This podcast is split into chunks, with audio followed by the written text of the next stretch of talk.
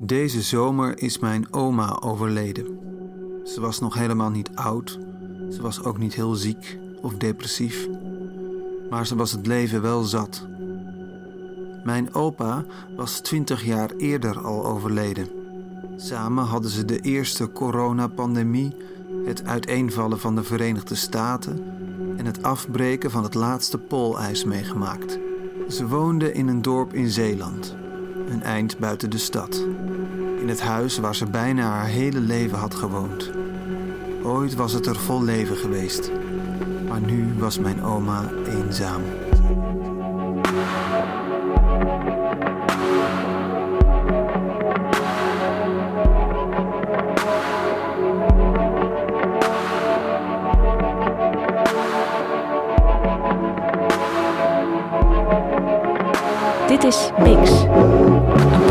Van Sun City. Aflevering 2, de laatste zomer.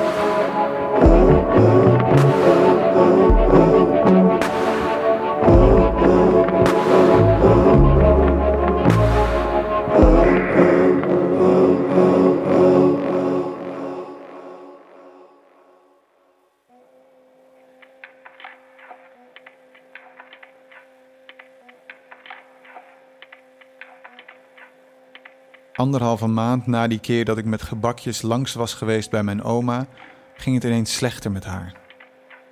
Het was midden in de zomer en al een maand lang onophoudelijk boven de 30 graden. Eerst dachten we dat het door de hitte kwam, dat ze te weinig dronk en dat ze daardoor zo verslapt was. Maar Darius, de zorgrobot, liet geen enkele afwijking zien. Ze dronk genoeg, at genoeg. Bloedwaardes, bloeddruk, urine Zelfs een hersenscan. Alles was oké. Ze liep iedere dag, weliswaar veel trager, nog een rondje om het huis. En gaf de koeien trouw hun portie biks. Mijn moeder en mijn oom wisten niet goed wat ze moesten doen. Ze hadden hun moeder nooit zo gezien. Ze was verward, vergat dingen en kon plotseling niet meer op namen komen van mensen die ze haar hele leven gekend had. Maar omdat de waardes goed waren en Darius geen enkele waarschuwing gaf, hebben ze het gewoon gelaten. Op papier was er niets aan de hand. Was ze nog steeds even gezond als 30 jaar geleden. Alleen wees al het andere erop dat dat niet zo was. Ze verschrompelde. Het letterlijk kleiner. Het kan niet, oma, zei ik. Er is niets met je aan de hand. Ze verschrompelde letterlijk kleiner. Het kan niet, oma, zei ik. Er is niets met je aan de hand. Ze keek me aan, legde haar hand op mijn knie. Toen een diepe zucht. Volgens mij is het mijn tijd. Eindelijk. Good night.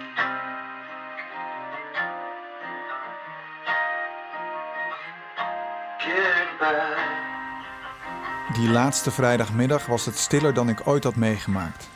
Zelfs mijn moeder, die hier toch haar hele jeugd gewoond had, kon zich niet herinneren dat het ooit zo stil was geweest. Het was de laatste drie dagen 37 graden. En ook s'nachts kwam de temperatuur maar met moeite onder de 30. Er lag een dikke deken warmte over de weilanden, die alles naar de grond drukte. Geen grasstengel stond nog omhoog. Alles lag plat. Mijn oma ook. Ze lag op bed, muisstil, met haar ogen dicht. Ze had zich zeker 36 uur niet meer bewogen. Darius, die naast haar stond, knipperde nog steeds vrolijk groen. Groen is goed. Mijn moeder en ik zaten stanend naast het bed, terwijl de uren verstreken. We hadden geen idee wat er nu ging komen.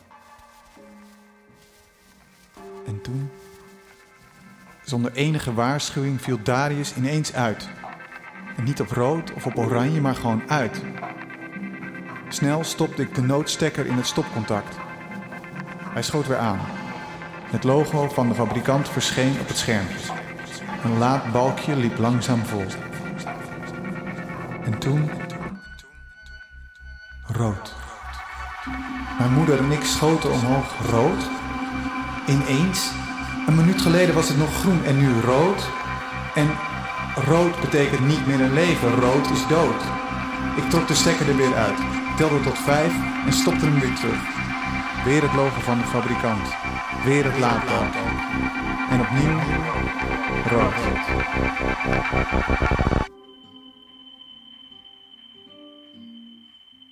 Zo stierf mijn oma. Stil in haar bed. Haar gezicht rustig. Tijdens de heetste zomer ooit gemeten. Met haar dochter en haar kleinzoon naast haar. De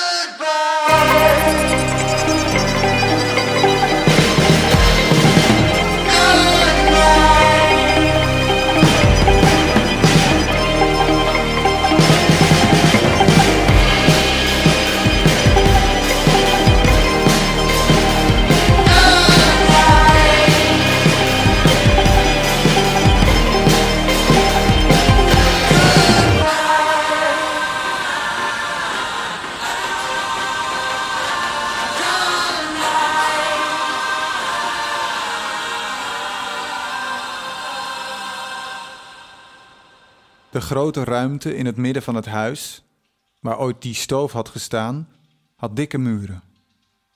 Het plafond was van dikke planken en daarboven was nog een etage. Het was er koeler dan in de rest van het huis. In die ruimte was ook nog een trap naar beneden, die naar een oude opslagkelder ging.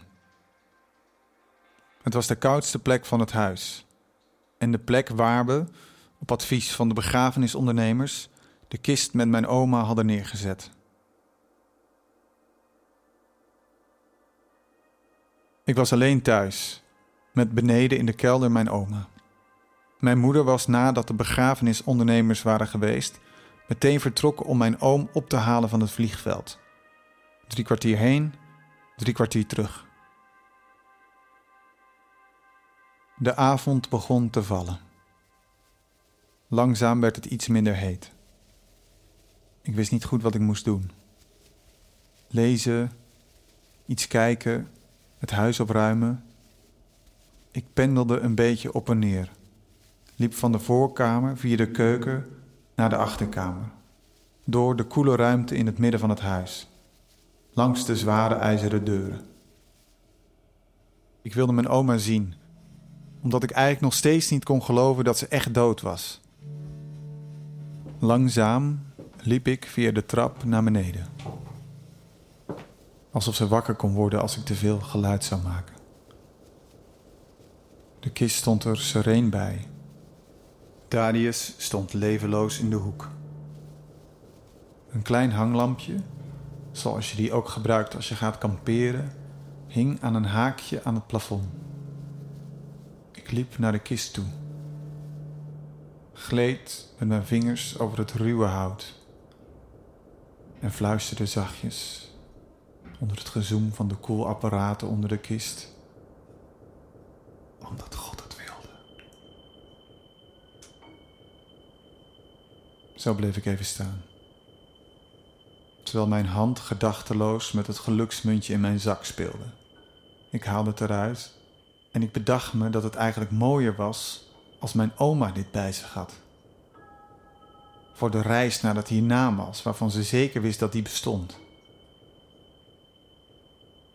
Voorzichtig tilde ik de deksel van de kist een beetje omhoog en schoof hem zachtjes opzij.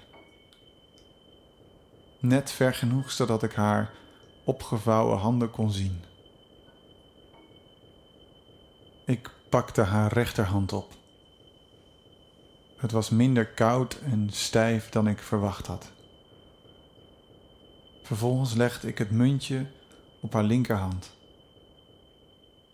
En daarna legde ik haar rechterhand daar weer overheen. Alsof er niets gebeurd was. Ik schoof de deksel weer op de kist. Een laatste blik en toen liep ik terug de trap op.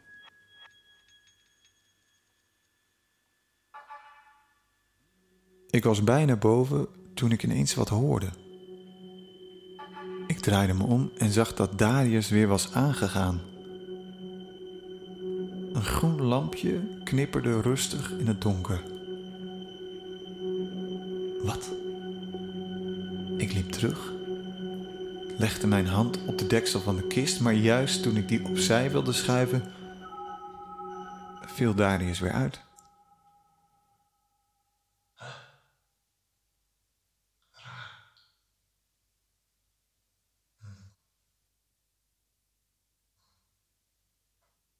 Zonder erbij na te denken, klopte ik nog even.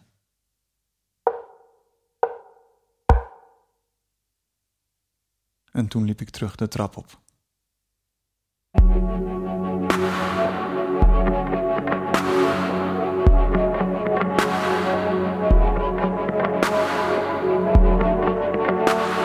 Bix is een podcast van kunstenaarscollectief Sun City. Gemaakt door Frank van Kasteren, Ivo Schot en Jeek ten Velde. Meer over Sun City vind je op wearesuncity.org.